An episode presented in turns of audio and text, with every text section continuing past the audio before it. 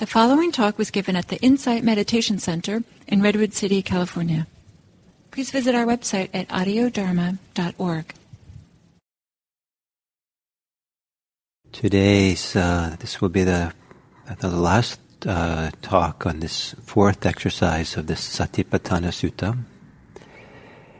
And it um, is um, I think it's as easy to overlook this part. It's easy to, which I did for many, many years.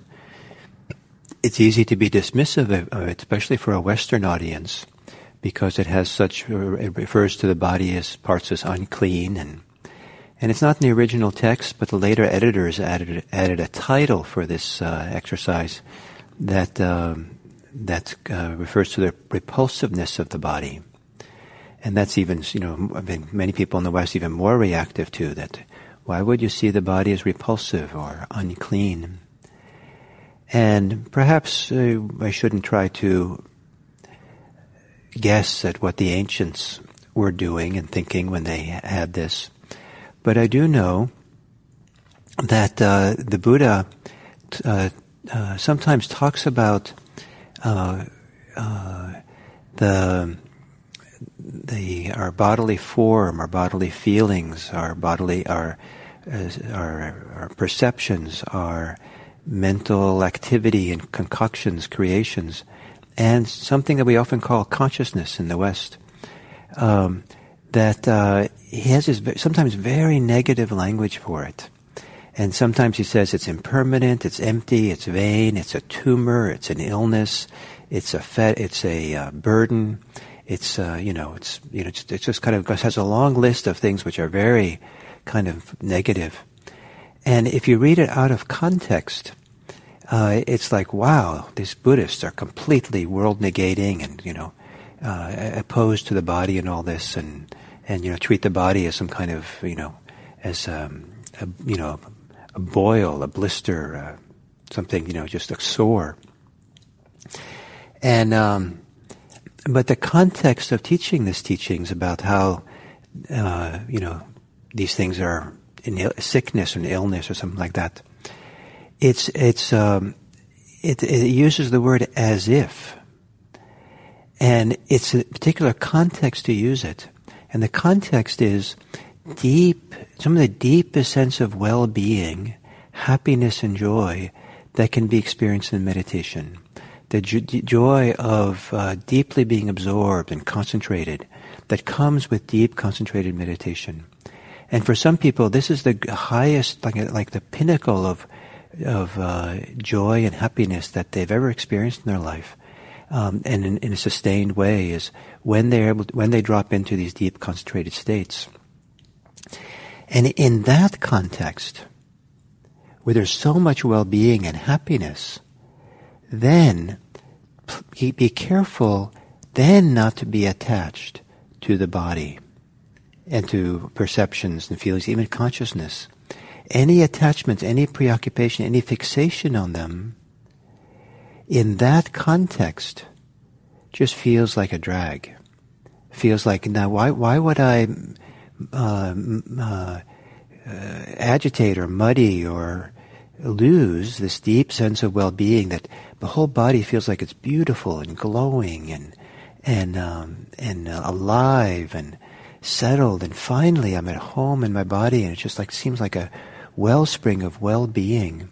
Why would I separate myself into the world of concoctions, the world of stories and ideas and shoulds and shouldn'ts? Even ones, any, even ones that are celebrating the body, when the celebration of the body is also a separation from it all.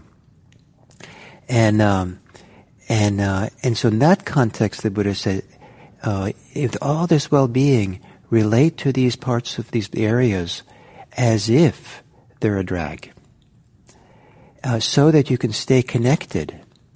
Um, and I think what you know, so you don't get attached to it, so you can stay connected to this well-being that is onward leading and leads to liberation from all attachments. So you know, I, this is uh, so. In terms of these thirty-one parts of the body, in the fourth exercise, where it talks about being unclean, I interpret it in that in that way, that in the it's in a context of developing greater and greater well-being and happiness and being at home in one's body, feeling comfortable in one's skin, um, and just settling in and experiencing it independent of the concoctions, the stories, the interpretations, the opinions we have. And it feels so good to do that, that why get involved in the opinions? Why get involved in all these things? And, um, and so, uh, so when is it that it's helpful to be pre- in being present for the body, to really see that there are certain ways of relating to the body that are undesirable, uh, maybe unclean if we, because it kind of mires or dirties the waters of attention and our experience.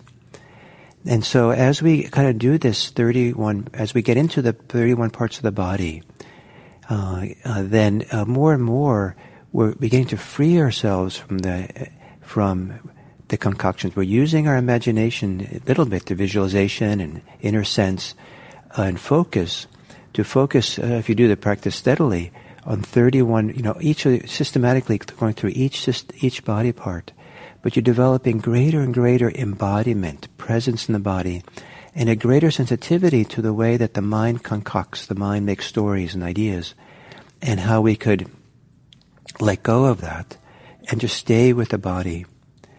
And this is phenomenally useful for as the Satipatthana Sutta keeps going deeper and deeper into the, the basic practice of just mindfulness of body, feelings, mind, and dhammas, that we're beginning to help loosen up the grip of stories, ideas, and some of them are very connected to the body. So this is one of the functions of this 32 parts of the body is to free us from that grip but also to begin appreciating and being increasing sensitivity to the concocting nature of the mind, the story making of the mind. Because as we go deeper and deeper in the Satipatthana practice, we're becoming freer and freer of this concocting nature of the mind. But we'll, we'll see though that uh, when we start tomorrow on the four elements, we're still using the imagination to some degree for that. And uh, so we're still lear- learning these lessons. Tomorrow we'll do the four elements.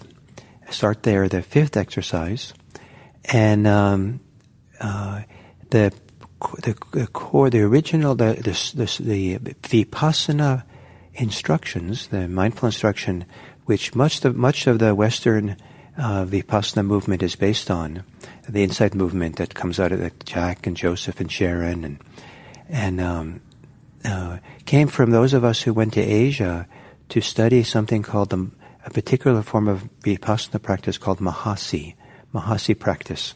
It's named after the teacher Mahasi, Mahasi Sayadaw. And his practice was really centered on the four elements. And, uh, and he was a it was he doesn't he wasn't explicit about it always, and it wasn't conveyed to the Western practitioners. But the foundation of uh, the modern Western whole experience of of uh, mindfulness-based stress reduction and teachings of Spirit Rock and IMS and all that, the foundation was this uh, four elements meditation. So it has a uh, the pedigree or the or the lineage we're in is one that really centers on this. And so uh, we'll talk, start talking about that tomorrow. And uh, one thing about the uh, um, last thing about the 31 parts of the body meditation. Um, there's a wonderful teacher, Vipassana teacher in Santa Cruz named Bob Stahl.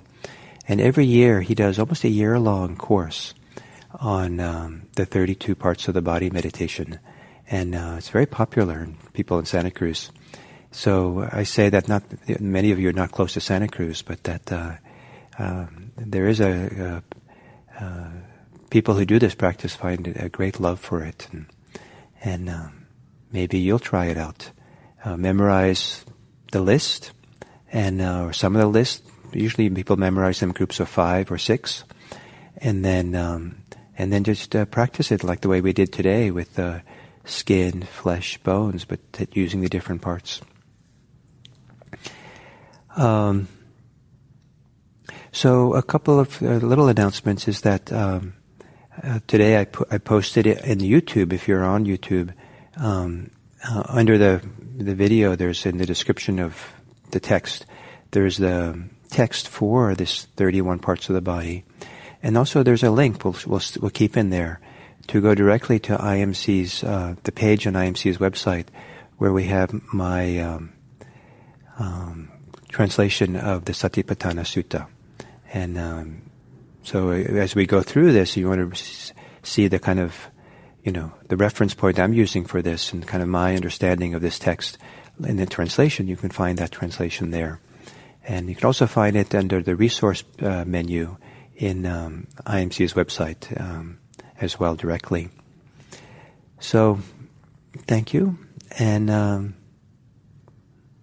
I look forward to starting the four elements uh, tomorrow.